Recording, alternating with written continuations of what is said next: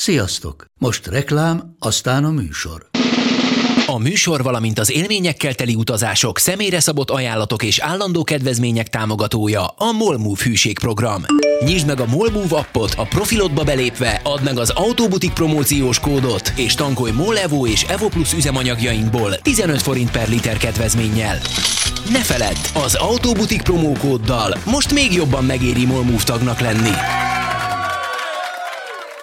Vége a reklámnak, jön a műsor.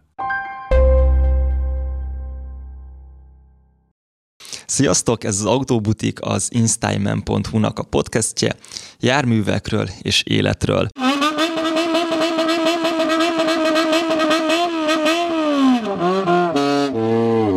Itt van velem a stúdióban Draskovics András, Perkó Rudolf, én pedig Zomborácz Iván vagyok. Az első témánk ami egyből el is tér a szlogenünktől, mi szerint járművekről és életről, hiszen ez most nagyjából a halálról szól. Az elmúlt időszakban, mintha megszaporodtak volna a balesetes hírek, és ezek közül is egy kiemelkedő volt az M1-en a homokviharban bekövetkezett baleset, amiben ugye 36 autó volt érintett, ezek közül elég sok kiégett, illetve 36 autó és 5 teherautó, amitől igazán durva volt. Az egy kisebb csoda, hogy hogy ha jól tudom, akkor mindössze egyetlen halálos áldozatot követelt rengeteg sérült mellett. És uh, ugye ennek kapcsán azért elég sok cikk született, és uh, körülbelül mindenkit felelőssé tettek valamilyen szinten, kezdve a közlekedőktől, kezdve az útfenntartótól, nagyon hamar volt olyan vélemény, hogy mivel volt villanyautó az ütközött autók között, ezért amiatt gyulladt ki a többi autó is. Um, igen, a, az útfenntartó hibája az, az egyből jött. Aztán hát volt az a vélemény, hogy egyszerűen lassítani kellett volna meg betartani a követési távolságokat, de nem tudom ti, hogy vagytok vele, azért ez szerintem uh, a videókat visszanézve nem volt olyan extrém kicsi követési távolság, amennyivel mentek egymás mögött. Ez egy nagyon váratlan helyzet volt, hogy egyszer csak ez a por fa fal megjelent előttük. Igen, ezt én is ilyen szinten csak megerősíteni tudom. Én ebben nem is, tehát én a legelején is ezt gondoltam, hogy nem érdemes belemenni első körben, hogy ki a felelős, mert, mert ha nincsen direkt deskemes felvétel, ami egyébként úgy nagyjából van, a, a, ha jól tudom, a, az egyik kamion. Az egyik kamion, igen, de az ugye gyakorlatilag csak a végkifejlet már, ahol már állnak az autók, és ő lassítás, gyakorlatilag lassítás nélkül belemegy. Tehát mivel a legelejét amúgy nem látjuk így, ez a felelősség dolog, igen, az útfenntartó, meg, tehát ez a része, ez, ezt, ezt lehet kapirgálni, de én, én tényleg onnan indulnék ki, hogy, hogy a közlekedési kultúra, hogy egyszerűen megyünk, megyünk, és még a követési távolságot, ha betartjuk, ha nem, akkor is egyszerűen csak megyünk. Tehát, hogy ez egy, ez egy, ez egy a felvételek alapján is azért egy, egy aránylag látható dolog volt ez a homok sztori. Tehát nem az volt, hogy megjelent, azt azért úgy magad előtt szerintem legalábbis így képeket meg felvételeket látva azért úgy lehetett nagyjából látni, hogy úgy belemész valamibe, amin keresztül úgy nem látsz annyira. De várjál, ez ugyanez vonatkozik akkor az éjszakai vezetés részen, ott sem látsz el a legtöbb esetben a féktávon, tehát túlra. Azért alapesetben szerintem picit jobban, de mondjuk egy ködös helyzetben Igen, tehát hasonló. Itt ugye sokan a, az útkezelőnek a felelősséget firtatták, és akkor utána Szlovákiában, amikor volt hasonlót, lezártak egy utat. Igen, ezt de is. ennek ugye szerintem ez azért egy hibás megközelítés, mert hogyha gyakorlattá válik az, hogy az úton van bármilyen zavaró dolog, és lezárnak autópályákat, az egy iszonyatosan rossz tendencia lesz, hogyha a közútkezelő ezen túl mindenre azt reagálja, hogy hopp, leesett egy kis hó, akkor lezárjuk az autópályát. Hopp, Persze, van egy kis köd. Sem. Ez Igen. abszolút egy olyan dolog, ami szerintem a lehető legrosszabb irány. A másik meg az, hogyha már egy autóba, egy, képzeljünk el egy nem autópályás balesetet, te megállsz, a mögötted lévő beléd jön. Ott a mögötted lévő a hibás, mert nem tartotta be a követési távolságot. Viszont aki belemegy a te beléd beléd jövőbe, ott már neki nem kellett azzal kalkulálnia, hogy nem lesz meg a féktáv.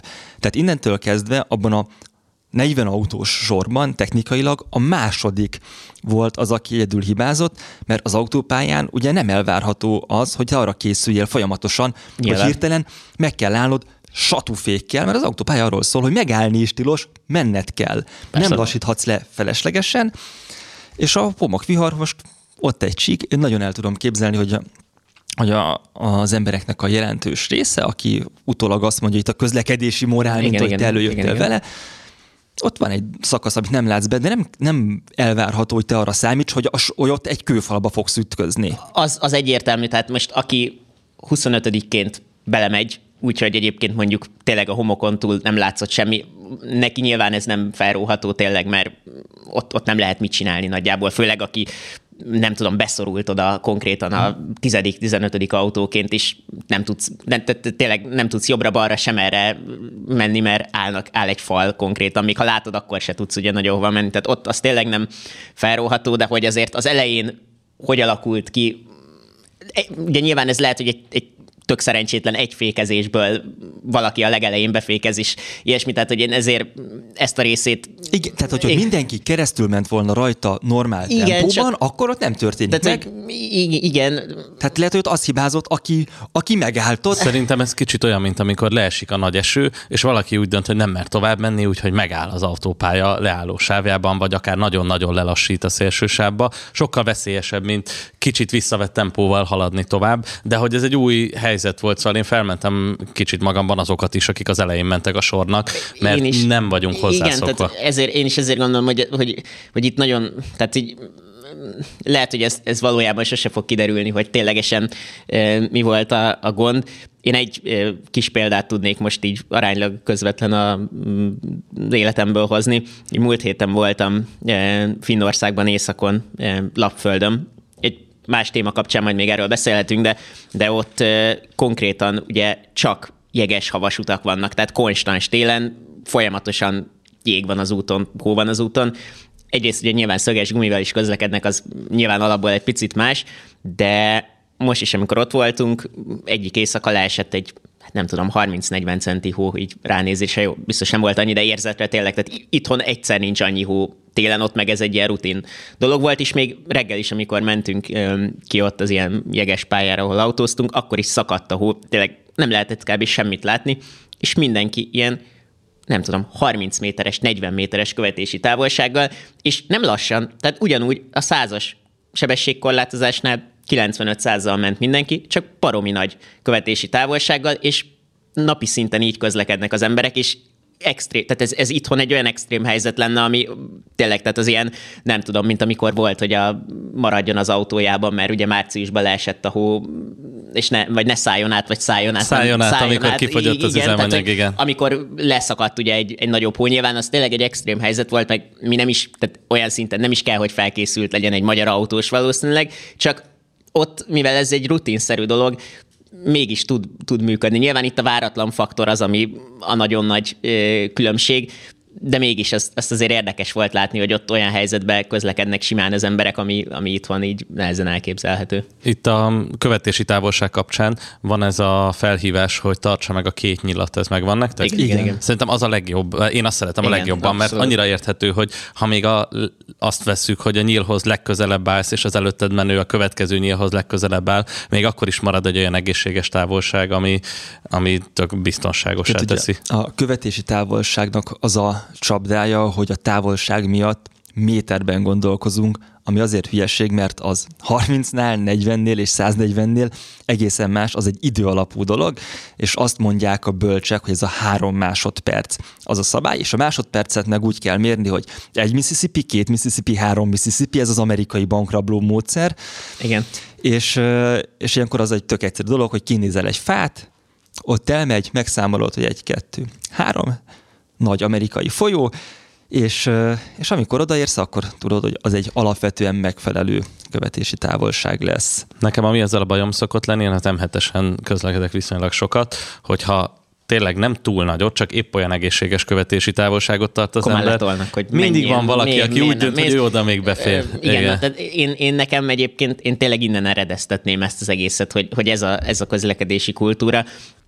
Nekem azért, azért alapvetően nem olyan nagyon rég van jogosítványom, 5-6 éve, és a, az elején, amikor elkezdtem vezetni, akkor én is autópályán, ez a menni kell, menni kell tényleg, tehát nagyon ez volt a, a mentalitás, mert ezt, ezt láttam, nem azt mondom, hogy a, nem tudom, szüleimtől, de hogyha megy az ember az autópályán, akkor ezt látja. És eh, annó eh, hát több cikk van nyilván ilyesmi témában, de, de olvastam egy, egy ilyen cikket, hogy tényleg egyszerűen belföldön mondjuk, hogyha közlekedik az ember, mennyit lehet nyerni tényleg a, a akár a 130-al, a, a 150-nel, tehát hogy olyan minimális különbségek vannak, a, a, tényleg, tehát az, az 5-10 perc. Azt hiszem az van kiírva a Székesfehérvárra menet, hogy Nagykanizsáig 6 percet nyer az Igen, ember, tehát, hogyha 160-nal megy, vagy valami Egyszerűen olyan, olyan szinten nem éri meg, hogy, hogy én azóta én, én még 130-al se szoktam közlekedni például a saját autóimmal, amiknek nincsen, nem tudom, hatodik fokozat, hogy 1500-on forogjon 130 tehát nem is komfortos, meg egyszerűen nincs is értelme, csak aztán meg nyilván akkor beleesik abba az ember, hogy, hogy az a legrosszabb. Tehát a 110-120 ugye az a legrosszabb, mert gyorsabb vagy a kamionoknál, de a belső sávban meg egyből letolnak. Igen. Tehát, hogy ilyen szempontból a legrosszabb, amúgy meg tényleg nincs, nincs értelme országon belül. Nyilván akkor tudom, a területi képviselő, meg a, aki Münchenben heti háromszor, meg a nem tudom, ott, ott nyilván számít jobban, de az átlag, tehát a, a nagyon nagy százaléka az autósoknak ez nem, nem releváns szerintem, hogy mennyit nyerhetsz azzal, hogy nyomod neki tényleg 150-160-nal mondjuk az autópályán. Én ilyen nagyon klasszik 130 és 135 mm. között menő szoktam lenni, de ahol két sávos csak az M7-es, ott van a 140-es sáv, meg a 100-as. Igen. Szóval, igen, vagy inkább igen. az a 140-es, a sokszor inkább igen. 150-es. Igen. És amúgy azt vettem magamon észre, hogy amikor megszületett a kisfiam öt évvel ezelőtt, akkor relatíve keveset fogyasztott az autó. És én ennek nagyon örültem, és ahogy telt az idő, egy ilyen bő literrel megugrott a fogyasztás, és kerestem a megoldást a téli gumiban, a nyári gumiban, a valami biztos nem stimmel, aztán rájöttem, hogy egyszerűen csak én megyek gyorsabban, és az, az pont egy literes különbséget jelentett, hogy a 110-120-ról visszaálltam a 130-140-re. Ként a visszatérve még egy utolsó gondolat erejéig az M1-es balesetre, ott van még egy nagyon érdekes aspektus az ügynek, a biztosítás.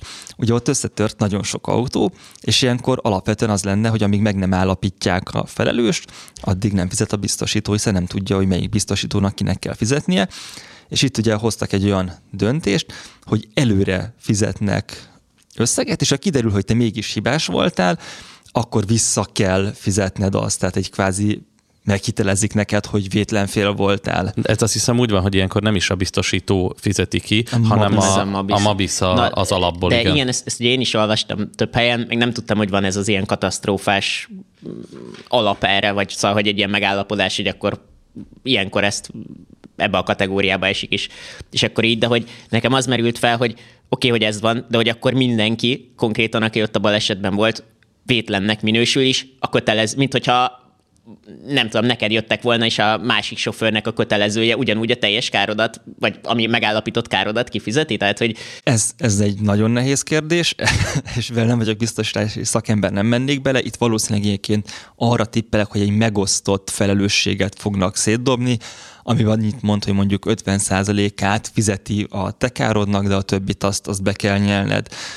Tehát, hogy egy, egy ilyet fognak kihozni, amennyire én a biztosítókat ismerem. Meg mire eljutnak oda, hogy valójában kárértékeket megállapítanak, szerintem addigra lehet, hogy már a felelősséget is meg tudják mondani, hogy terhele egy valakit, vagy meg kell osztani.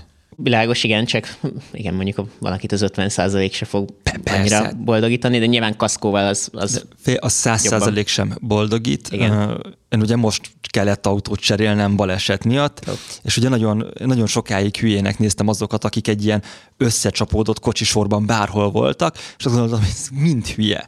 És, és az történt, hogy előttem megálltak, én megálltam mögötte, a mögöttem érkező beletolt az előttem lévőbe, és bele is belementek hátulról, és még egyszer beletoltak, és az autóm az, az gazdasági totálkár lett a végére, és elismerte a felelősségét a de egyébként az volt például a szerencse, hogy ebben az esetben, hogyha én belemegyek az előttem lévőbe, és úgy jön belém a mögöttem lévő, akkor már én hibás igen, lettem igen, volna. Igen. És az volt a szerencsém, hogy ez egy forgalmas úton, az ülői úton történt, uh-huh. pont egy térfigyelő kamera alatt. Kiértek nagyon gyorsan a rendőrök, lekérték a kamera képét, és az megerősítette az én verziómat, hogy én meg tudtam De ott, ott helyben? Konkrétan? Ott, ott helyben. Az, helyben. Ez tök jó. Ez tök jó. Megállapították, kiosztották a felelősöket, a, akit el kellett vinni, azt elvitték a mentők, de még a mentőből aláírta gyorsan a uh-huh. kéksárgákat, én azt lead, lejelentettem, másnap föltöltöttem a nyomtatványokat, két hétre rá kijött a kárfelmérő, és aztán utaltak egy olyan összeget, amit a becsületes neppertől megkérdeztem, hogy szerinte hogy szálltam ki a sztoriból, és azt mondta, zombikám, jól. és És ezután még a, a, a roncs a tied marad, ugye? Roncs azóta egyébként már újra rója az utakat, mert egy barátomnak eladtam a, azon az értéken, amit megállapítottak roncsértéknek, és elvitte, kirángatta, kiavította, kicserélte a hűtőt, meg amit... amit Mondjuk el, hogy nem lett a rommá törve az autó, hanem a... Az, ugye az volt, hogy ránézésre két lámpa, hűtő, klímahűtő, motorháztető, meg, ugye, meg a sallangok ott elől, hátul meg a vonóhorog az nagyon sokat felfogott, viszont a zárhíd, a csomagtartó nem, ez meg úgy meggyűrődött, azt mondja, a hátsó ajtómát rosszul csukódott, elállt a, tank, a benzintank betöltőnek a, a fedele, és akkor ezen a ponton én úgy döntöttem, hogy ezt lehet, hogy meg lehet csinálni, lehet, hogy meg tudjuk, de én azért két gyereket ebben nem vinnék innentől már napi szinten, meg abba az autóba, amit kölcsön kaptam, abba beleszerettem. és pont eladó is volt, úgyhogy ez innentől kezdve már adta magát. De hogy, hogy ők azt mondják, hogy ebből ügyesen szálltam így ki, és egyébként nem is volt rossz élményem a biztosítóval, de maga az a macera, hogyha, hogyha nincs ott egy autó, amit, amit kb. így elét tesznek, olyanra vágytál azért, és így tetszik is, akkor utána elkezdeni a keresgélést, még egy jó műszaki állapotú volt az autóm, tehát nemrég volt vezérléscsere, kilométer benne kevés volt, szóval nagyon, nagyon alaposan volt szervizelve mindig is, és akkor az úgy fáj, mert nem fogsz találni olyan autót, aminek újkorából Excelbe van vezetve az összes kiadása. Persze.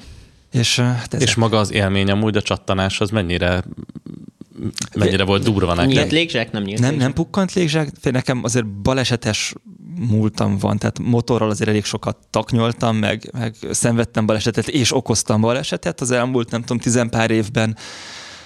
Azokhoz képest ez egy nagyon nyugis dolog, hogy, hogy, nem nyomott be egy autónak a, a záoszlopát mondjuk a válladdal.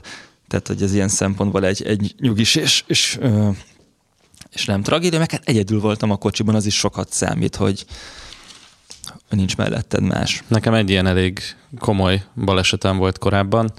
21-2 évesek lehettünk, és lementünk bulizni egy barátunkkal a Balaton Soundra, és hajnaltájt jöttünk ki, pont elment a vonat, ott átsorogtunk, mi legyen, hogy legyen, jönnénk vissza Budapestre, és akkor leintettünk egy autót, amibe egy ember ült, hogy nem Budapestre megy -e véletlenül, nem tudna elvinni, és gyanúsnak kellett volna lenni, azt válaszolta a lány, hogy de tök szívesen elviszlek titeket, mert uh, úgysem szoktam autópályán vezetni, és akkor legalább ja. uh, fenntartjátok a figyelmemet látszott a lányon, hogy nem buliszta végig az éjszakát, szóval nyugodt szívvel ültünk be mellé, és akkor mentünk, hát szerintem olyan Székesfehérvár előtt aludhattunk el.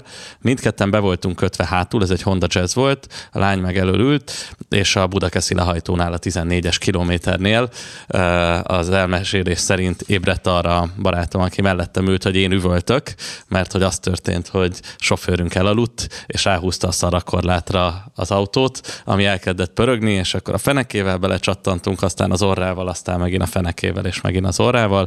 Szerencsére senkinek nem lett semmi baja, de azóta, azóta azt tanácsolom mindenkinek, hogy inkább ne üljön be olyan mellé, akinek nem biztos a vezetési tudásába talán a Zsókának, a barátomnak a, a válla kicsit megrándult, de, de hogy itt tényleg semmi ütődés, egy agyrázkódás, minden ilyesmi nélkül megúsztuk, és akkor ott egy másik kedves autós mondta, hogy akkor ő meg szívesen hazavisz minket, mert látja, hogy innen nehezebben jutunk már tovább. És akkor ő is elaludt még azon a 15 kilométeren.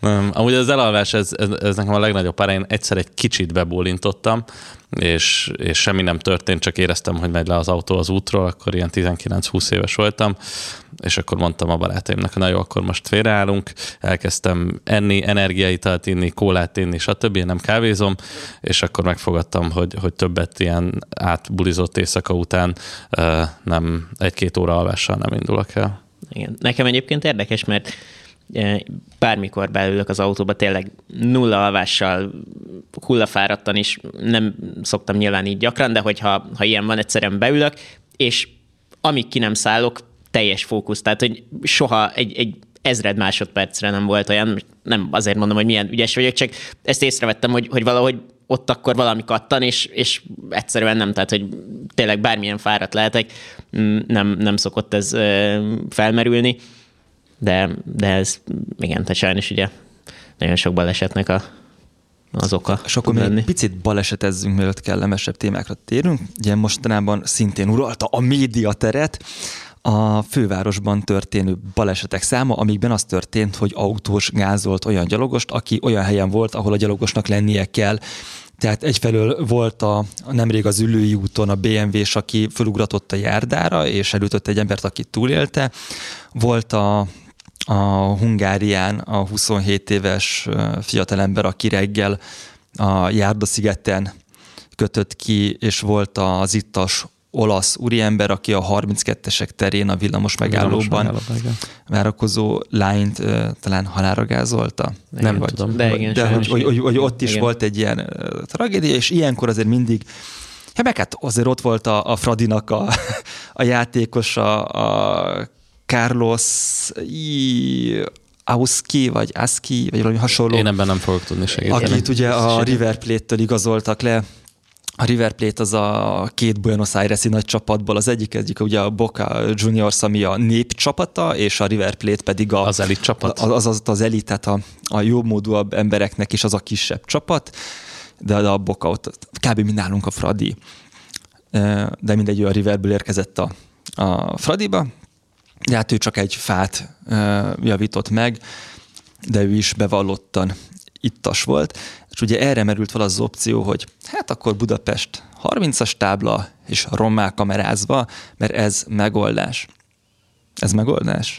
Én alapvetően a belvárossal kapcsolatban egy szélsőséges álláspontot képviselek. Szerintem a belvárosból kifelé kéne a, az autózást szorítani.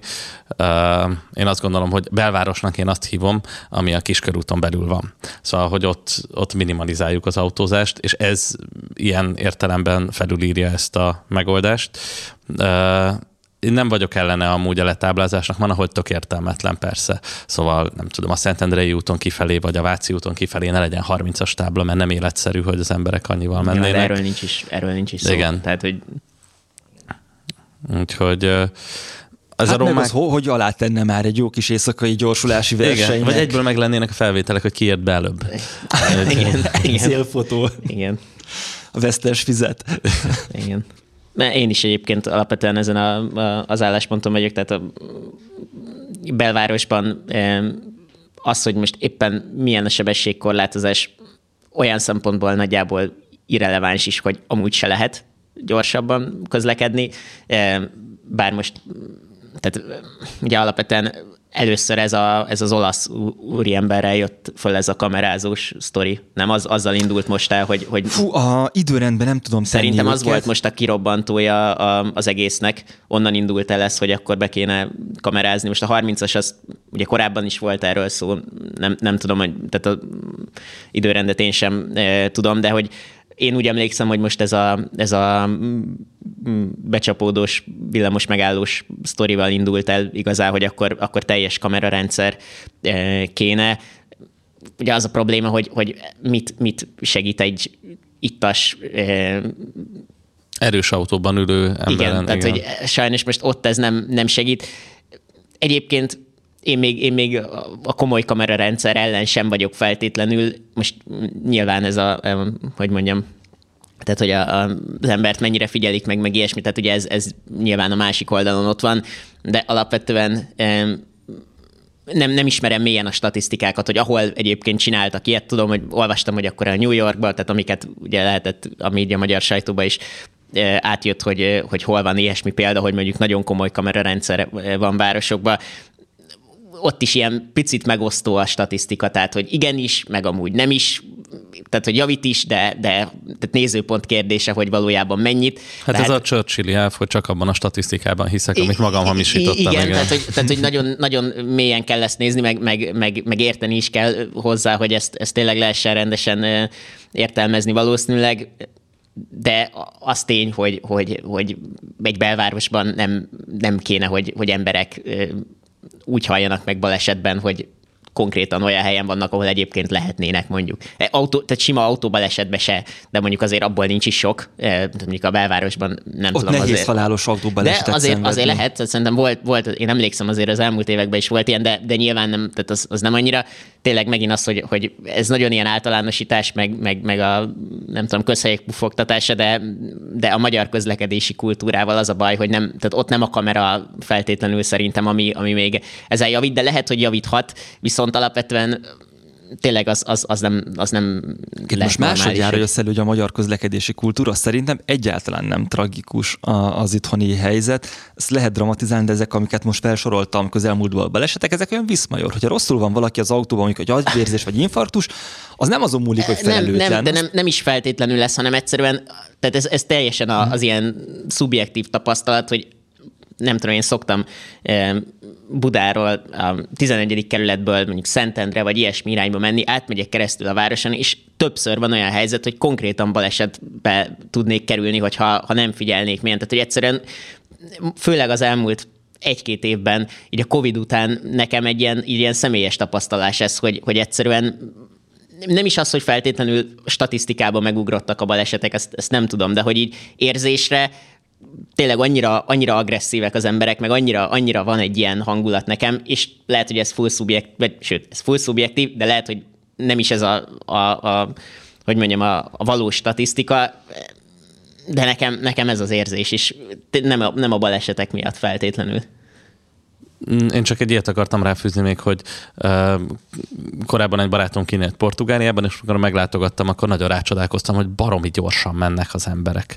Ő Portóban élt, nem tudom, az ország többi részén is igaz ez, és akkor mondta ott az ő uh, szállásadója, hogy hát igen, itt sokkal gyorsabban vezetünk, meg meg lehet inni egy-két pohárral, de hogy ez így így tök oké, okay. ezt így mindenki tudja, megszokta, és hogy ez itt így működik, és neki fejbe mennyire át kell állnia, amikor hazajön Magyarországra, hogy itt kicsit lassabb, viszont, viszont sokkal kiélezettebbek a helyzetek. Igen, tehát én, se, én se gondolom egyébként, hogy főleg a, a, a sebességet azért nem gondolom, hogy az, a, az, ami a mindennek a mutatója, mert Németországban a, nem tudom, autópályán a, a statisztikák nem azt mutatják, hogy a korlátlan szakaszokon annyival drámaian rosszabb lenne a, a helyzet. Tehát önmagában biztos, hogy nem a sebesség, ami a, a fő veszélyfaktor. Nyilván nem lehet kizárni azt sem, de Szerintem, ahol a sebesség viszont egy, egy reális cél, hogy csökkentve legyen, azok a települések, amik mondjuk a Balaton mellett vannak, Abszolút. és hogyha valaki az egyik végéről a másikra megy a Balatonnak, vagy mondhatnánk bármelyik ö, olyan területet, amivel párhuzamosan megy ö, autópálya vagy autóút, de lent megy a falvak között, akkor nem veszi el azért 50-re, vagy 40-re, vagy 30-ra, és, és ott azért kiugranak a biciklisek, kigurul a labda, stb. Szóval, hogy ott ott szerintem sokkal relevánsabb lenne egy ilyen kamerarendszeres letáblázott szakasz, mint mondjuk Budapest belvárosában. Hogyha nem a gyorshajtás a veszélyforrás, akkor mi? Az épített tuning autók? Az veszélyes vajon?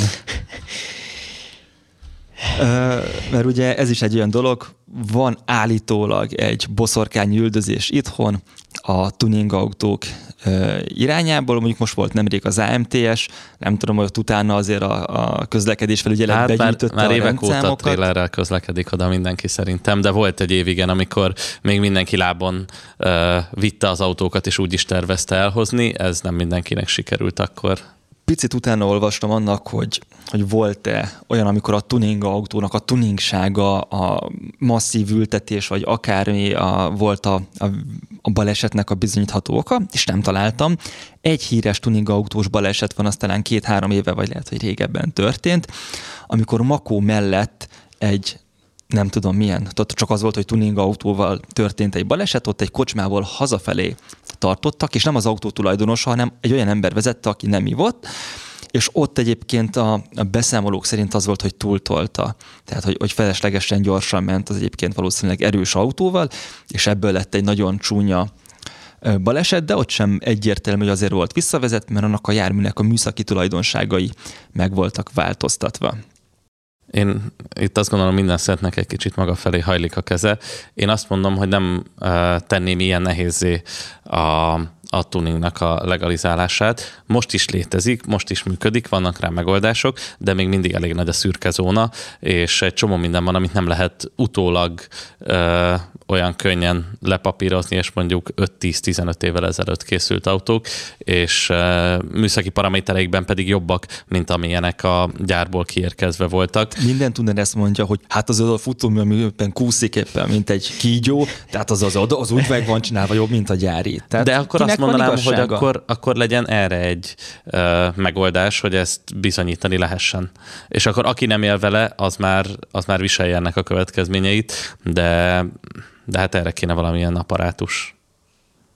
Abszolút, tehát ez a szürke zóna szerintem ez a, ez a jó kifejezés erre, hogy egyébként valóban szerintem nagyon sok mindent lehet legálisan csinálni itthon, de akkor megint az, hogy valójában az hogy lesz legális, nem biztos, hogy teljesen legális úton lesz legális, mert milyen kiskapukon tolja át az ember.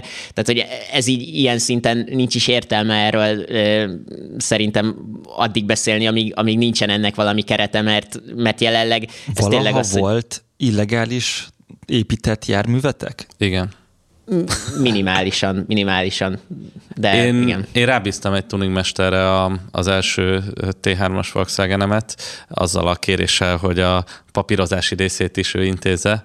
De visszakaptam az autót megépítve, ugyanazokkal a papírokkal. De mi volt építve rajta? Ez egy uh, szívó 1.6-os dízelautó volt, és egy 1.9 turbó dízelt csináltak belőle, ráadásul nagyobb adagolóval, nagyobb turbóval, más kipufogóval, Uh, amúgy nem jól, szóval ez volt, ez volt nekem az igazán nagy bajom vele, és utána, utána ezt úgy adtam el ezt az autót, hogy, hogy mondtam, hogy hát van ez a probléma, és hogy én ezzel már nem szeretnék foglalkozni, és jó pár évvel később megkerestek a rendőrségtől, hogy egy eredetiségvizsgán megbukott az autó, és hogy mit tudok róla. Elmeséltem ezt a történetet, és hát uh, eléggé jót szórakoztak a rendőrök is rajta, hogy, hogy most ezért ülünk itt, mert annak idején egy hatosban egy kilences lett csinálva, és röhögtek rajta, mondták, hogy de hát ez neked többe került, mint amennyit ért az autó. Mondtam, hogy igen. De mi, mi bukott meg, hogy a motor, motorszámmal volt probléma? Nem, egy sokkal későbbi uh, tulajdonos úgy döntött, hogy ő visszaalakítja egy hatosra, és visszacserélte a motort, de ugye az eredeti már nem volt meg egy másik egy hatosra, és annak viszont nem volt motorszáma, mert elkorradált a... Jó, de egyébként na, erre voltam kíváncsi, hogy külön akkor a motorszámmal volt egyébként Igen, de nem, probléma, nem azzal a motorral, de, de ami... Ez, ez, ez a motorszámos dolog, ez már mindennek a, a, a tényleg a legnagyobb vicce, hogy, hogy nem tudom, rengeteg EU-s országban, ugye nem is hivatalos. Nem egyedi azonosító. Nem, egy, nem egyedi azonosító, és tényleg, tehát, hogy konkrétan akár mondjuk egyébként öreg autóknál, vagy idősebb autóknál is simán lehetne ezzel modernizálni, de most arról nem is beszélve, hogy, hogy ugye egy, egy korabeli, tehát egy, egy megegyező motort se tudsz, hogyha nincsen rendesen rajta a szám, és nem tudod bizonyítani, hogy, hogy honnan szerezte, stb. stb. Tehát, hogy e, ez már tényleg az a kategória, ami magyarázhatatlan, hogy, hogy erre miért, miért nincsen egy normális megoldás. Van olyan barátom, aki úgy vesz autót, hogy mielőtt elvinni átiratni, a savas szivacsot rajta hagyja a motorszámon, akkor, át, akkor ott átmegy, ugye szigorítottan bevezetik, hogy, hogy nem olvasható, és akkor onnantól kezdve már szabadon tud ennek a csereberével játszani, és nagyon szereti az AFS Persze, tehát, hogy ezt, ezeket mind, mind ismerjük, ugye ezeket a kis kapukat, de hogy tényleg miért, miért, miért, így, kell, miért így kell ezeket a rendszereket működtetni, hogy oké, okay, hogy tehát el lehet ezeken a farvizeken szépen mozogni, és lehet, lehet így működni, tehát hogy nem, nem arról van szó, hogy nem lehet így élni, csak miért kell így élni, hogy ilyen elemekkel kell foglalkozni. Tehát, hogy nekem ez, ez az, ami nem, nem, nem világos, és ez Nekem... nyilván akkor még nagyon messzire ki lehetne, nem csak a tuning témára, rengeteg mindenre ki lehetne ezt terjeszteni, de, de tehát, hogy nekem, nekem sokszor ebből már, már elegem van, hogy oké, okay, megoldjuk, tehát ugye, ugye ez Magyarországon vagyunk, megoldjuk, csak miért kell mindig megoldani? Nekem a, a legutóbbi T3-as kis buszon vásárlásánál akadt az a problémám, hogy elvittem eredetiségvizsgára, és mondták, hogy hát ez bukott. És mondom, hogy miért? Hát mert látszik, hogy bele van köszörülve a motorszámba. Uh, és akkor elkezdődött egy ilyen veszőfutásom. Ugye nem tudtam átiratni az autót, ezért folyamatosan új biztosítást kötöttem rá, hogy majd átiratom. Uh, és eközben pedig felkértem egy igazságügyi szakértőt, hogy segítsen ebben a helyzetben, és végül ilyen nagyon-nagyon jó fej volt, és nem is emlékszem, mert pár tízezer forintos költség volt elkészíteni, de hát az autóval közben járni az, az nem, e, nem volt a, a legideálisabb állapot, és az lett a vége, hogy ő azt támadta meg az indoklásában, hogy ilyet nem állíthatnak, hogy be lett köszörülve, mert olvasható a motorszám minden karakteres timmel, úgyhogy ez, ez hülyeség, szóval nincs sérülés magán a motorszámon, és el is fogadták ezt az indoklást, viszont azt is mondta, hogy ez nem egy gyári beütése a számnak, és akkor beszéltem a Szepes Gáborral, ő a Bogaras klubnak a vezetője, és ő is megnézte a számot, és mondta, hogy látszik, hogy nem gyári, de attól még ott vannak a karakterek és timmelnek, korábbi eredetiségvizsgákon is így ment tehát az autó, és arra jutottunk, hogy valószínűleg ezt valami kisebb szerviz ütötte be egy motorcsere alkalmával, de senki nem fogja tudni bizonyítani, nincs róla papír, 30 éves autók, úgyhogy ez inkább csak a, a kellemetlenség minőséget hozza magával. Kedven átépítés vonalon nekem egy szívfájdalmam van, ami engem speciál nem érint, mert nincs ilyenem, de a Restomod autóknak a, a vegzálása, hiszen az tuning autónak minősül, tehát ugye a Restomod az az a kvázi veterán, ami jobb, mint amilyen volt.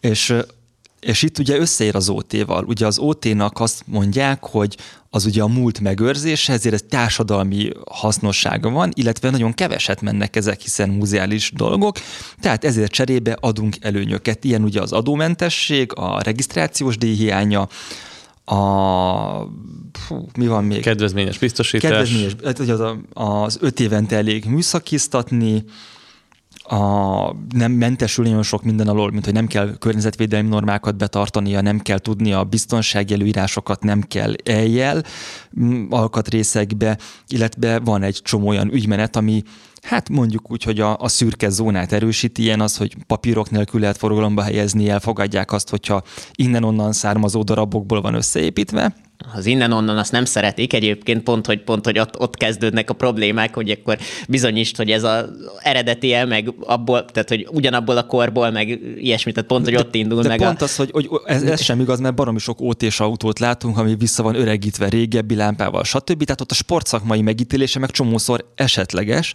És Persze, reszt... de nincs, én nem azt mondom, hogy ezzel gond van, hogyha ha valami nem, nem eredeti, csak megint az, hogy nincs, nincs tisztázva, hogy papíron, papíron ugye mindennek tökéletesnek Igen. kell lenni, aztán valójában meg... Hát van benne egy nagyon nagy szubjektív Igen. megítélés, tehát hogy ami szerintem nem baj, hogyha bizonyos nem. hatóságoknak van mozgástere. Az és... abszolút nem, csak hivatalosan nincs, és ez megint az, hogy az egyedi, ott éppen valaki mit kapott a zsebébe, vagy éppen kinek a haverja. Vagy és... jó fej volt egyszerűen. Vagy az, de egyébként azzal sincs baj, csak, csak akkor utána meg, amikor valaki meg megbukik a, a másik állomáson, a 99,9%-os autójával, és utána azt mondja, hogy de láttam, hogy a, ezen meg azon nem eredeti, nem úgy néz ki, és akkor tehát ez a, megint a... Megint a... Mi is láttunk, és én láttam olyan autót, ami, ami ótés volt, de egy 30 évvel későbbi BMW motor volt benne. Tehát, hogy, hogy vannak ezek a, a szürke zónák, míg hogyha lenne restomod rendszám, ami nem OT, hanem lenne RT, akármicsoda. Ez talán a piros rendszám az osztrákoknál. Én ezt ilyen, nem, ilyen hobbi autó de hogy, kategória. Hogy ott ugye, Csak azt nem tudom, hogy ebben mi fér bele. De, de ezt, ezt föl kéne ugyanúgy paraméterezni, ja, fel, és persze. hiszen a restomodnál akkor az ugyanazt tudná, mint a veterán, hiszen csomó dolog nem teljesíti a, a most elvártakat, azért cserébe, mert megidézi a múltat, megidézi, megidézi, keveset megy, garantáltan keveset megy, és mondjuk akkor ezért mondjuk a hotrot kultúrát, vagy különböző érdekességeket nem kéne perifériátra tenni, és egyébként meg nem, fér, nem fájna senkinek, és igen, kéne egy terület, amin a, az ezt minősítőknek van egy mozgástere, ahogyan ez egyébként az OT-nál is megvan. És olyan Amúgy kevés volt itthon, van volt szó, itthon hogy autó, ami, fel. ami hát a mi értelmezésünkben restomodnak számít, de hogy azt például kor, korhű tuningként fogadtatták el végül a hatósággal, és OT-s rendszámot kapott. De ez rengeteg munka, meg a dokumentáció megmutatni, hogy ilyen volt, ez tényleg az, mindenből ugye származási papírok, úgyhogy ez egy nagyon ragos út.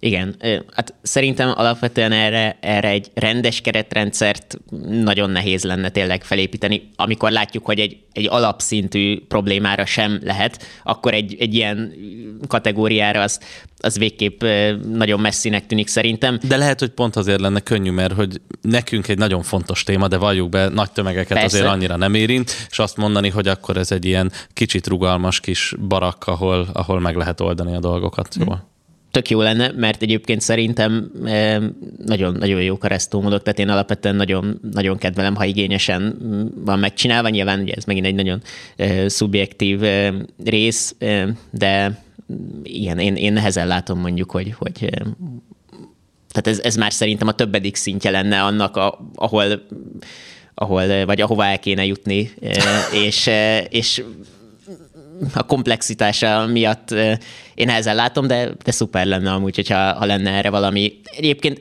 szerintem önmagában erre, tehát ez, egy, ez tényleg nagyon szűk ahhoz, hogy erre legyen valami külön rendszám, vagy ilyesmi, de, de itt a hobbi autós, tényleg nem gyakran használt autókra valami, valami átfogóbb és rugalmasabb dolog, az, az nagyon jó lenne, ha jól tudom, van Nyugat-Európában olyan ország, ahol, ahol ezt könnyebben lehet, tehát hogy tényleg nem, nem tartod egész, nem is az, hogy forgalomban tartod, nem tartod forgalomban, de hogy, de hogy ilyen, ilyen, ilyen jóval rugalmasabban Összeszedtem működ. négy országot, ahol jó ez a, ilyenekkel bingizni. Uh-huh. Egyik ugye Anglia, ahol például nem tudom, 40 vagy 60 évnél régebbi járműre nem is kell műszaki, mert megnézték a statisztikákat, és hogy ott ezek a régi járművek, motorok, autók, ezek nem igazán okoznak balesetet. Mert ami megmaradt, az már rendben van alapon. Igen, Igen. Akkor, akkor ezeket ne szívassuk, mert nagyon pici a bukási arány, Igen. akkor ezt, ezt engedjük el. Akkor Franciaország, ahol, ha jól tudom, nincs is ott műszaki. klasszikus műszaki vizsga nincsen, így van. És ott ott neked van is valami komád, akinek van valami nagyon durva épített porsche És nem, a... nem az épített, az a, volt egy másik porsche ami pont francia papírokkal rendelkezett, és mondta, hogy maradnak is a francia papírok itthon ideglenes rendszámmal használta, még megvolt neki, mert mondta, hogy az is egy érték, hogy francia papírjai vannak. Tehát én találkoztam olyan épített motorkerékpárral, ami Franciaországból érkezett, ott készítették el, és utolsó darabig nem volt rajta kb. semmi gyári, viszont annyira iszonyatosan jól meg volt, meg annyira egyben volt, meg olyan minőségű munka volt, és egyébként úgy papírozták, hogy, hogy a Franciaország nem kellett hozzá semmi, de német meg volt minden, úgyhogy Németországba is forgalomba lehessen helyezni. A tulajdonos megvette, hazahozta, és azzal a dokumentációval itthon mindent be is tudott iratni. Egyébként akkor még nagyon jó annak, aki Ausztráliában épít, mert ott ugye annyira messze van mindentől, hogy ott bármi belefér. Tehát ott forgalomba lehet helyezni egy Merlin V12-nek a hengereiből épített 4500 köpcentis motorkerék, V2-es motorkerékpárt, mert ott valahogy belefér, és Új-Zéland is, ha jól tudom, akkor egy viszonylag szabad világ ilyenből, de hát ezeknek jót tesz a távolság, már mint az, hogy távol vannak minden más ország közlekedésétől. Meg hát jó sok V8-as motoruk van, és szeretnének kitartani emellett. Igen, igen. De egyébként az, az egy jó megközelítés szerintem, hogy statisztika. Tehát, hogy tényleg mennyi balesetet okoznak ezek az idősebb járművek, alapból mennyit mennek, tehát marginális, összehasonlíthatatlan egy normál forgalomban lévő autóval és, és biztos, hogy van még erre még egy, egy KSH-nak is van statisztikája, hogy milyen korú autó egyrészt mennyit fut, másrészt mennyi balesetet okoz, és, és ebből láthatóan akkor hát nyugatibb országokban ezt, ezt le is vonják a konzekvenciát, hogy ezek szerint akkor nem, nem érdemes nagyon ezzel bonyolítani, mert mert körülbelül marginális az, ami, ami problémát okoznak ezek az át, nem is az, hogy átépítés, vagy akár átépítés, akár ezeknek egyáltalán a működése. Tehát az, hogy egy, az, hogy egy veterán autó működik, az, az a forgalomban egyszerűen irreleváns, mert annyira keveset jelenik meg, tehát annyira keveset fut. De például az, hogy egy egykörös fékrendszerrel szerelt autó később létezett kétkörös fékrendszerrel, de akkor már nem kapna OT vizsgát, hogyha uh, upgrade-elné valaki. Ezeken én, én biztos, hogy sokat könnyítenénk, mert ezek tök Persze. egyértelműen a, a biztonságot Persze. segítik elő. Mondtad, hogy az új autók drágulása az magával hozza a hobbi autók drágulását, tehát nem is olyan meglepő, hogy a, a hobbi autók azért olyan keveset futnak. Mennyi drágult kell mondjuk a hobbi autózás az elmúlt öt évben? Hát biztos van erre különböző ilyen külföldi, ilyen klasszikus autós oldalaknak statisztikája de szerintem itthonról nézve is jelentősen. Tehát nyilván megvannak az ilyen hype típusok azoknak, azoknak folyamatosan, ahol ugye hirdetések... Mi számít hype hobbi autónak? Hát szerintem ez mindenhol más, vagy vannak, vannak, a, glo- az... vannak a globálisan Igen. hype típusok, és akkor mondjuk Magyarországon vannak a, az ilyen specifikusabbak, ami, ami valamiért nekünk... De mondjál már egy konkrét példát, hogy tudjam, hogy a Volkswagen Bogár, Fiat 500, Volkswagen T1, T2, ideértendő, most már a T3 is Gondolom a léghűtéses porsék. Léghűtéses az abszolút. Full, bár az most, igen, az már inkább szerintem egy, az már nem ilyen nagyon meredeken, tehát az most, most nem a, nem a csúcs, az pár éve a volt inkább. Mustangok, bár az nálunk kevésbé Az nálunk releváns, kevésbé. de azért az külföldön abszolút megvan. Globálisan a- az ilyen japán belpiacos autók, az, te, az elmebeteg, tehát az, az nem normális ott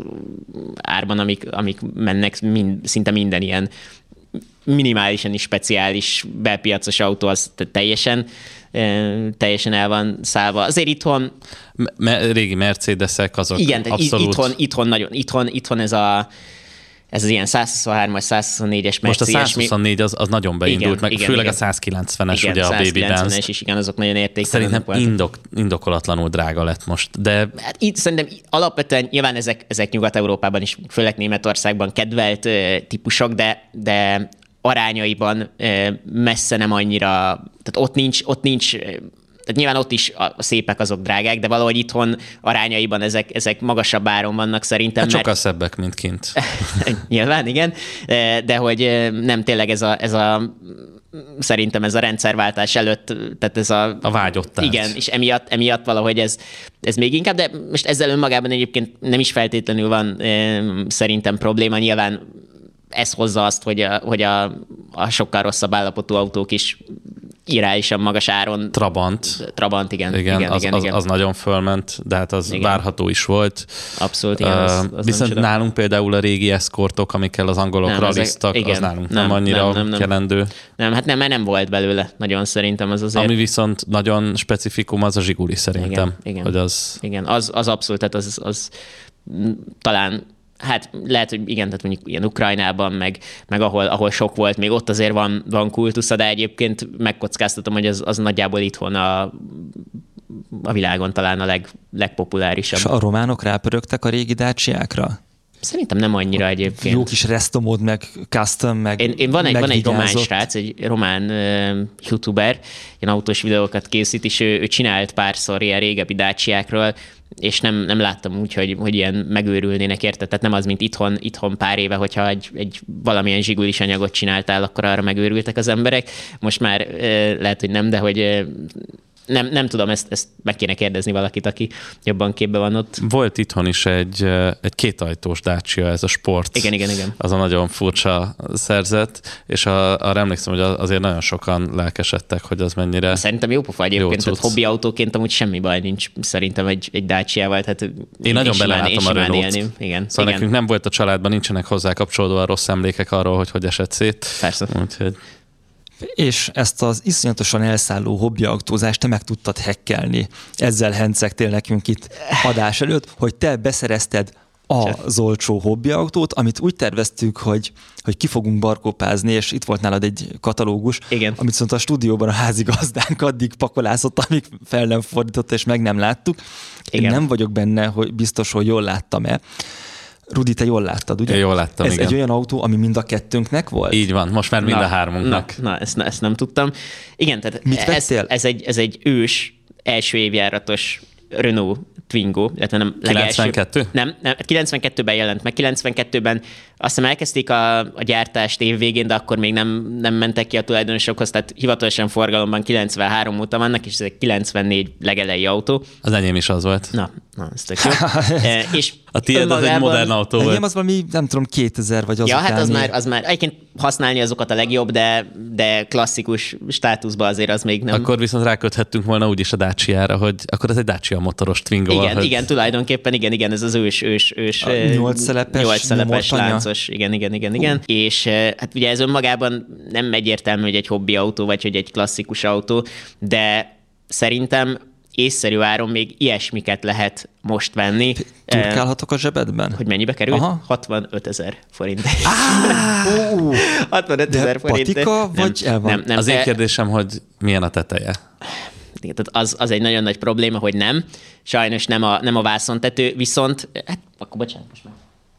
Addig, míg te keresgéled, Lehet, te, hogy a, nem tudom, hogy a Nekem is ez volt a legnagyobb mennyire fájdalmam. De hogy üvegtető vagy látni. telitető? Nem, Nem, nem, itt még nem itt volt még nem üveg. volt üvegtető, Az. itt ugye ez a tető volt, a vászontető lett volna opciónak. Sajnos nincs benne, egyébként baromi ritka volt a korai daraboknál, tehát nagyon-nagyon-nagyon ritka volt. Én úgy tudom is, hát ilyen magyar piacon nem is tudom, hogy először lehetett rendelni, mert hogy itt van amúgy egy magyar árlista 93. szeptemberéből, amikor megkezdték a forgalmazást, 995 ezer forintba került a gépkocsi, és csak ez az egy változat Akkor volt. tetemes nem... volt az értékvesztés, hogyha most 65 ér megkaptad. Igen, Inflációval majd, korrigálva majd az mindjárt, igazából mindjárt, mindjárt És az plusz ki volt állapotáról. rajta? Na, igen, mindjárt, mindjárt beszélek az állapotáról, vagy mesélek az állapotáról, csak azt akartam mutatni, hogy 995 ezer forint volt, és a csúcs Safran akkor 5 millió 600 ezer forint volt, tehát több mint 5 Twingo-t tudtál vásárolni, azért most egy ilyen alsó kategóriás autó 5-6 millió forint, nem? Tehát körülbelül egy Swift az, nem tudom most mennyi egy Swift, mert annak is már nagyon ment az ára, de Mondjuk szerintem 5 millió. 5, 5, hát kicsit több is szerintem már egyébként,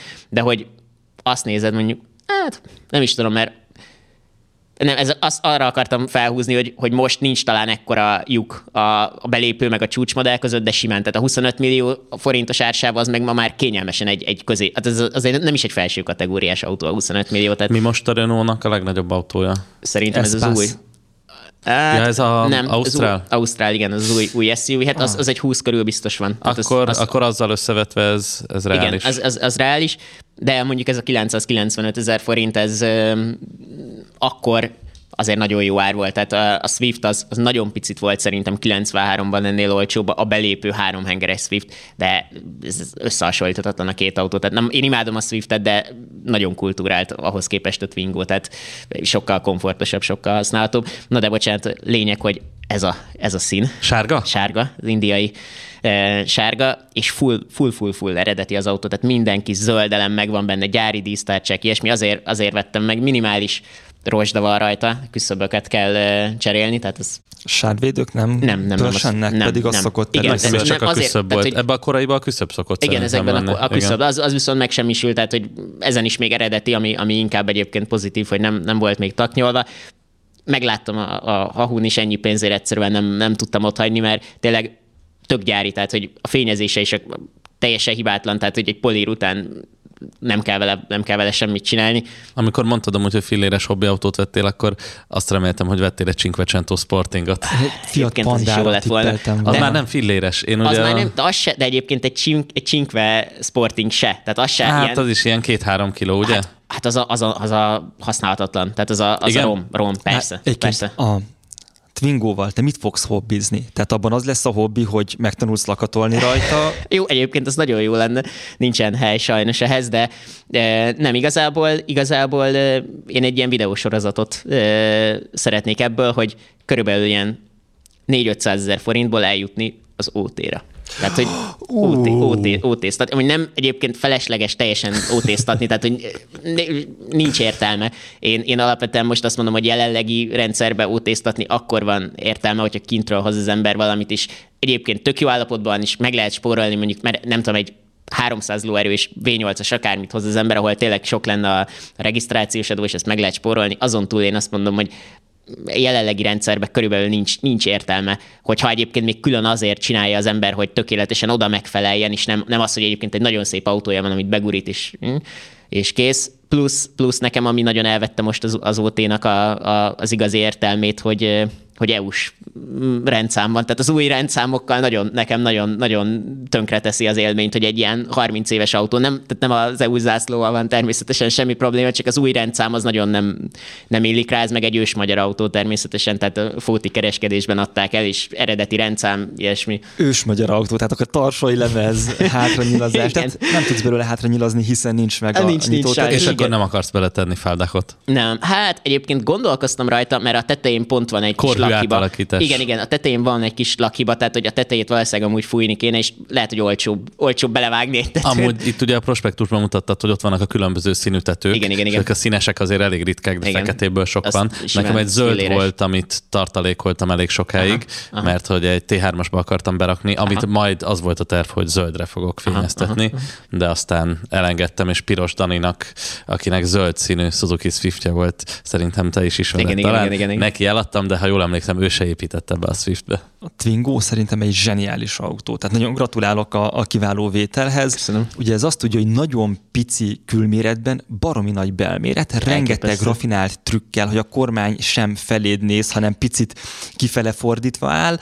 a beltere iszonyatosan variálható, én két lakásfelújítást tudtam le Twingóval, de úgy, hogy, hogy négy méter hosszú stafnifákat is szállítottam vele, a tetőn kilógatva. Neked üvegtetős volt. Igen, igen, ez de volt úgy, hogy hogy rogyásig raktam, mert nem tudom, egy körben elvittem vele tíz zsák sittet a, a kis erdőbe, nem a, a, a szeméttelepre és tényleg mindent, egy komplet fürdőszobát elhoztunk benne, zuhanykabinnal, fajanszal, vétartályjal, csempével, mindent. Tehát iszonyatosan brutál terhelést kapott, és az az autóm is egyébként még, még működik, pedig az, az tényleg durva volt, amit kapott tőlünk, és egy barátom azóta is életben tartja, és hasonlóan egyébként használja. szerintem egy későbbi, tehát egy ilyen, és nem tudom, mikor volt a, a nagyobb facelift, amikor amikor már a 16 szelepes motor, meg légzsákos. Hát, hát ugye az az 58 lovas 1-2-es motor a Clio-ból átjött, szerintem az Igen. ilyen 98 körül. Igen, igen, igen, igen, a, a körül, és utána, utána már, hát egyébként akkor még nem volt az, hogy alapfelszereltségben jól,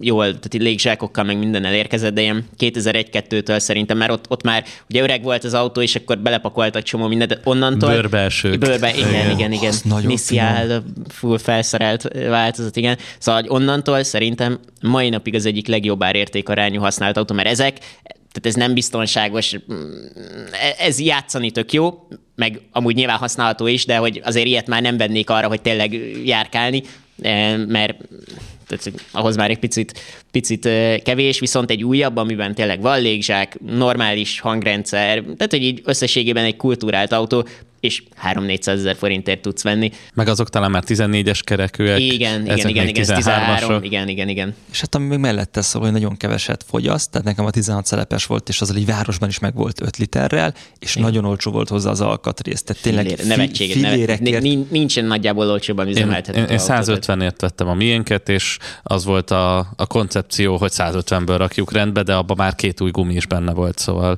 ez mikor volt, olyan 7 évvel ezelőtt, egy évig használtuk, és ha jól tudom, még azóta is pizzafutárkodnak vele. Egyébként meg nagyon jó gyári kiegészítők vannak, van hátra szerelhető bicikli tartó, tetőcsomagtartó, tehát még így nagyon ki lehet maximalizálni vele az életet. Nem, hát ez, ez, még, ez még az a korszak volt, amikor tényleg normális áron újonnan lehetett venni tömegeknek szánt autót. Tehát ez, ez Erről mindig az jut eszembe, hogy innen nézve normális áron, de mindig meg kéne nézni, hogy az adott időben Nyilván, és lehet, hogy nem Magyarországról érdemes ezt valószínűleg, mert amúgy arányosan azt is el tudom képzelni, hogy az az egy millió forint átlagkeresethez képest rosszabb, mint, mint ma egy 5 millió. Igen. forint. Tehát ezt, ezt el tudom képzelni, de, de Viszont mondjuk... te így akkor dupla Twingo tulajdonos lettél. Igen, igen, igen, igen, igen, mert nekem egy, egy újabb uh, eres van a, már a kettesben, ami Ah. már a csúnya, tehát az, azt nagyon elrontották, de amúgy az, is De az meg egy is nagyon jó autó. Az egy nagyon jó, jó kis autó, csak csúnya, tehát hogy ez, ez aranyos, az meg, az meg csúnya, bár valószínűleg a nagy része az embereknek erre, és Oké, azt mondja, a- hogy inkább csúnya, de De akkor téged nem érhet a vád az, hogy az autóddal kompenzálni akarsz. nem, én, én, nagyon, én nagyon szeretem a kis francia dobozautókat, meg bármilyen dobozautót, meg bármilyen francia autót, tehát hogy külön-külön is, de, de tényleg azért annó ez mondjuk Nyugat-Európában, tehát ugye Franciaországban adták el messze a legtöbbet, tehát ott, ott ez tényleg egy megfizethető autó volt, és nem, ez, ez nem az ilyen, nem is tudom, ilyen mese, hanem tényleg, tehát rengeteget adtak el ezekből. Meg ilyen fiatalok első autója, igen, nyugdíjasok igen, utolsó igen, autója. Igen, igen, igen, igen, igen. És én most így a hobbi autózásra visszakanyarodva, de tényleg azt gondolom, hogy amúgy szerintem klasszikus lesz a, a, a Twingo. Hát kint, amúgy Franciaországban szoktam nézegetni, ilyen 5-8 ezer euró közt van egy normálisan tényleg szép, kevés kilométer. Nyilván lesz Igen. Kettő hülye, aki kifizeti, de, de tehát, hogy amit én most 65 ezerért vettem, az ott kint nincsen 2000 euró alatt mondjuk, mert ott már így tekintenek rá. És hogyha még kap egy korhű Gordini Igen, tuningot, igen, igen. E, igen. Viszont a sportosságnak a szikrája sincs meg Nem, de benne. nem is kell, de De, annyira- hogy, hogy nem érdemes de- szerintem ebbe tehát, az hogy- irányba elindulni. 120 ezer kilométer van abban az autóban, amit oh. vásároltam, és az És eredeti, mert is? nem, nem, ez az, hogy nem, tehát nyilván azért volt ilyen olcsó, de hát a lakatolás után amúgy, tehát semmi baja, konkrétan semmi baja az autónak, és de forgalomtól elzárt magánúton kipróbálgattam egy párszor. Külföldön. Igen, igen, igen, igen, Mexikóban. Egyszerűen hihetetlen, hogy komfortos. Tehát, hogy ma, ma egy, egy kis autó se tudja ezt, hogy persze nem tudom, száznál megrántod a kormányt, akkor valószínűleg felborulna nagyon könnyen, de, de, de miért ráng, amúgy nem, tehát nem mész vele nyilván autópályán sokat, mert minek, de hogy egyébként, egyébként arra, amire ki lett találva, arra viszont hihetetlen jó. És e- ezt én nagyon hiányolom, hogy oké, okay, egy-két kis autó még van, de azok se, azok se kényelmesek, azok se arra mennek rá, hogy, hogy tényleg komfortos legyen, hanem, hanem nem, szóval, hogy Ez a Twingo amúgy nagyon kényelmes. Szerintem, szóval, hogy- szerintem ez, ez hihetetlen, hogy, hogy, hogy azt annó így tudták, és hogy ma ez mennyire, mennyire eltűnik, és alapvetően ez a kis kategória meg ugye teljesen, tehát ez, ez nincs. És Finnországban mit csináltál? Minek mentél oda? Igen, ilyen Audi is, eh, hát azt nem mondom, hogy vezetés technikai tréning, mert ilyen alapvetően ügyfeleknek van ez, hogy vállalhatatlanul sok pénzért be tudnak fizetni. Itt is, ha jól értettem, úgy az volt a, a, a történet, hogy a magyar importőr kapott helyeket, hogy lehet ügyfeleket vinni, és valaki lemondta, és akkor sajtós, sajtó, sajtósokat meghívtak, hogy akkor nem tudom, az üres helyek eh, ki legyenek töltve, de egyébként nagyon jó volt. Tehát akkor ott mint delegált influencer vettél részt. Nem tudom, hogy milyen formában, mert ez, ez nem, hivatalosan nem volt deklarálva, de, de igen, tehát mint, mint ö, valamilyen anyagot készítő ember vettem ott részt, és, és egyébként tényleg érdekes tapasztalat volt, mert csomót lehetett autózni, ami ilyen eseményeken azért nem egyértelmű. Tehát egy sajtóeseményen külföldön van, hogy ugye nem tudom, két órát ül az ember az autóban, hogyha a reptérről, amíg a szállodáig eljut, és akkor utána ebből kell valami anyagot gyártani. Itt, itt mivel, hogy ez alapvetően ügyfeleknek szólt, itt, itt csomót lehetett rendesen menni. Instruktorral egy, egy osztrák úr volt a, a, az instruktor, aki nem tudom hányszoros német rally bajnok, meg a, ilyen B-csoportos korszakba versenyzett, és a új-zélandi VRC-t, vagy hát ugye akkor nem VRC-nek hívták, azt megnyerte, tehát hogy tudott vezetni a, a, az úr, és akkor ő csinált, tehát, hogy beült, rendesen, személyesen segített, ami azért tényleg nem, nem Te olyan... befagyott gyakori. tavas Aha, csapatás igen, volt? igen, igen, az bocsánat, az És kimaradt, hogy... SUV-s vagy, vagy teljes paletta? Nem, egy, egy autó, RS4-es Audi volt, kombi, Ja. kombi RS4, úgyhogy az, az, Az, az jó. az jó, igen. Én is, tehát féltem, hogy na az legyen, hogy valami nem tudom, Q3, Q8-as, igen. vagy Q3, igen, igen, igen, de nem értelmes, értelmes autóval, és, és, és tényleg jó tapasztalat volt, mert Nyilván ugye szöges gumi, tehát van tapadás, tehát nem, nem olyan, mint hogyha itt az ember rámenne a Balatonra, bár ugye azt tudjuk, hogy nem is, nem is, annyira, nem is annyira ajánlott. Tényleg itt, itt tapadással, de közben ha arról van szó, akkor meg nagyon könnyen nem tapadással lehetett, lehetett autózni, és azt mondom, hogy, hogy tényleg így vezetés technikai szempontból is hasznos volt, mert alacsony sebességnél mégis nagyon kontrolláltan kell menni, hogyha nem akarsz a hófalba állni. Egyébként ugye az van, hogy a szöges gumi a jéggel az olyan viszony, hogy alapvetően az autó kontrollálható, de olyan, mint Igen. hogyha az autó tízszer erősebb lenne, mert amint az adsz egy kis gázt, pontosan, akkor, pont, akkor kiszámíthatóan és, ha, és egyértelműen Igen, mozdul abszolút, el. abszolút. Én is ezen gondolkoztam, hogy nagyon jó, hogy a 450 lóerős RS4-es Audikat adták oda, de hogy egyébként a Twingo, hogyha hátsó kerekes lett volna, szerintem azzal is, azzal is ugyanilyen jól lehetett volna autózni. Nyilván egyébként nem, mert ott ennek okos, ilyen jó, rendes hátsó diffie van, ami, ami tényleg kell. Tehát, hogy a, ilyen szempontból az, az nagy segítség, hogy nem, nem valami nyitott diffis, sima hátsó kerekes autó, hanem rendesen, rendesen modern, rendes technikával, úgyhogy És ott volt nagy megfejtésed?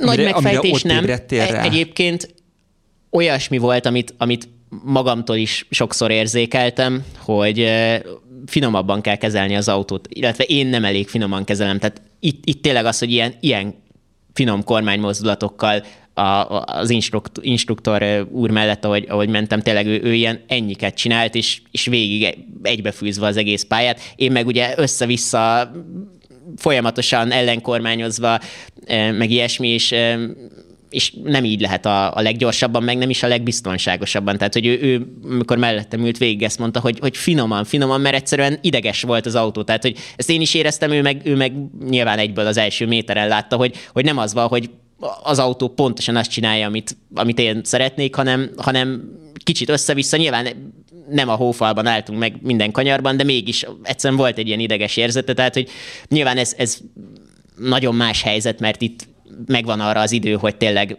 finoman akkor nagy ívekben úgy forduljon az ember, most a közútra ezt egy egyben nem lehet átültetni, de az, hogy egyébként a kormányt nem kell rángatni, a gázt nem kell padlógázzal, meg padlófékkel közlekedni, hanem, hanem kiegyensúlyozottan finoman, az, az érdekes volt, és az, az átültethető szerintem.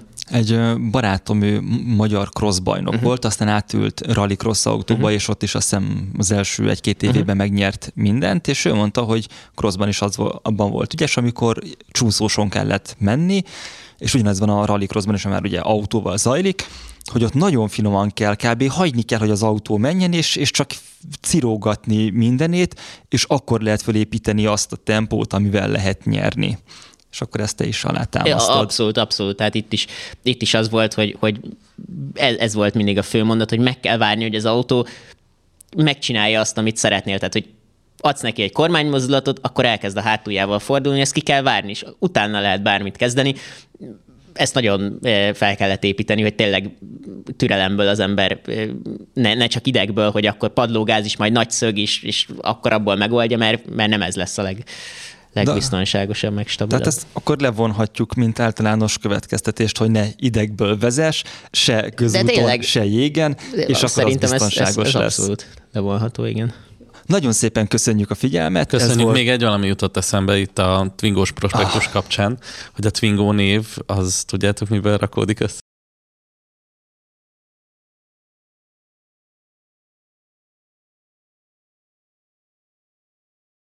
Swing is? De amúgy ez nem ah. kéne, mert, mert a, a twistből meg a tangóból összejönne. Összejönne, De hivatal, igen. Tehát a hivatal, most utána néztem én is, hogy nem mondjak hülyeséget a, a videóba, és, és így. Akkor most köszönjük szépen a figyelmet. Ez volt az Autóbutik nevű podcastunk első része. A további részét megtaláljátok a podcast appokban, a YouTube-on, illetve az installman.hu oldalon, és kérünk titeket, hogy iratkozzatok fel, kövessetek, és találkozunk két hét múlva. Sziasztok! Sziasztok! Sziasztok. A műsor a Béton partnere.